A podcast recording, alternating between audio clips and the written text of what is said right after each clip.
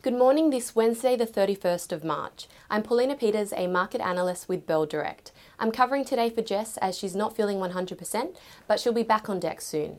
It looks like the Aussie share market is set to open higher, around 0.8%, which defies the losses that were seen over on Wall Street. Major tech shares were in the red after the 10 year Treasury yield reached its highest level since January 2020. Both Apple and Microsoft led the losses, they both fell about 1%. The stocks making the biggest moves after the bell include pet product retailer Chewy, whose shares rose 8% after the company reported fourth quarter results that topped analysts' expectations. Also worth noting is Lululemon, the athletic wear retailer. Its shares dipped 0.7%, despite the company reporting better than expected results. As for what to watch today, building permits for February are out today at 11:30 a.m. On the commodity front, the oil price dipped 1.6% to US $60.55. This comes as the Suez Canal reopened to traffic and the dollar rallied. Focus in the market now shifts to a meeting between oil producing nations where it's expected that the supply curbs will be extended given dim demand prospects. The gold price has also come under pressure, slipping nearly 2%. The firmer dollar, higher treasury yields, and hopes for a faster US economic recovery has dampened demand in the safe haven asset. So it could be a tough day for gold miners like Evolution Mining, EVN, and Newcrest Mining, NCM.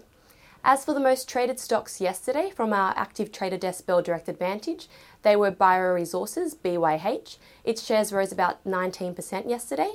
88 Energy, 88E, which was, which was up about 12%, and Digital Wine Ventures, w, DW8, its shares were up about 10%.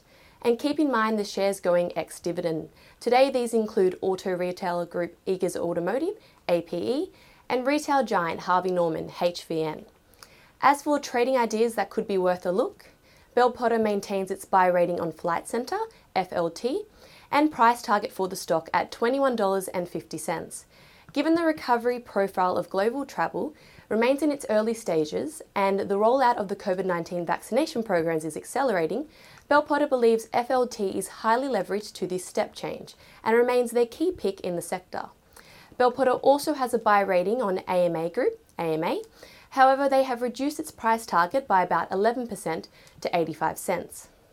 This comes as the number of AMA job vacancy ads over the past weeks on sites such as Seek appear to be higher than usual, which suggests the company may be having some trouble sourcing qualified people.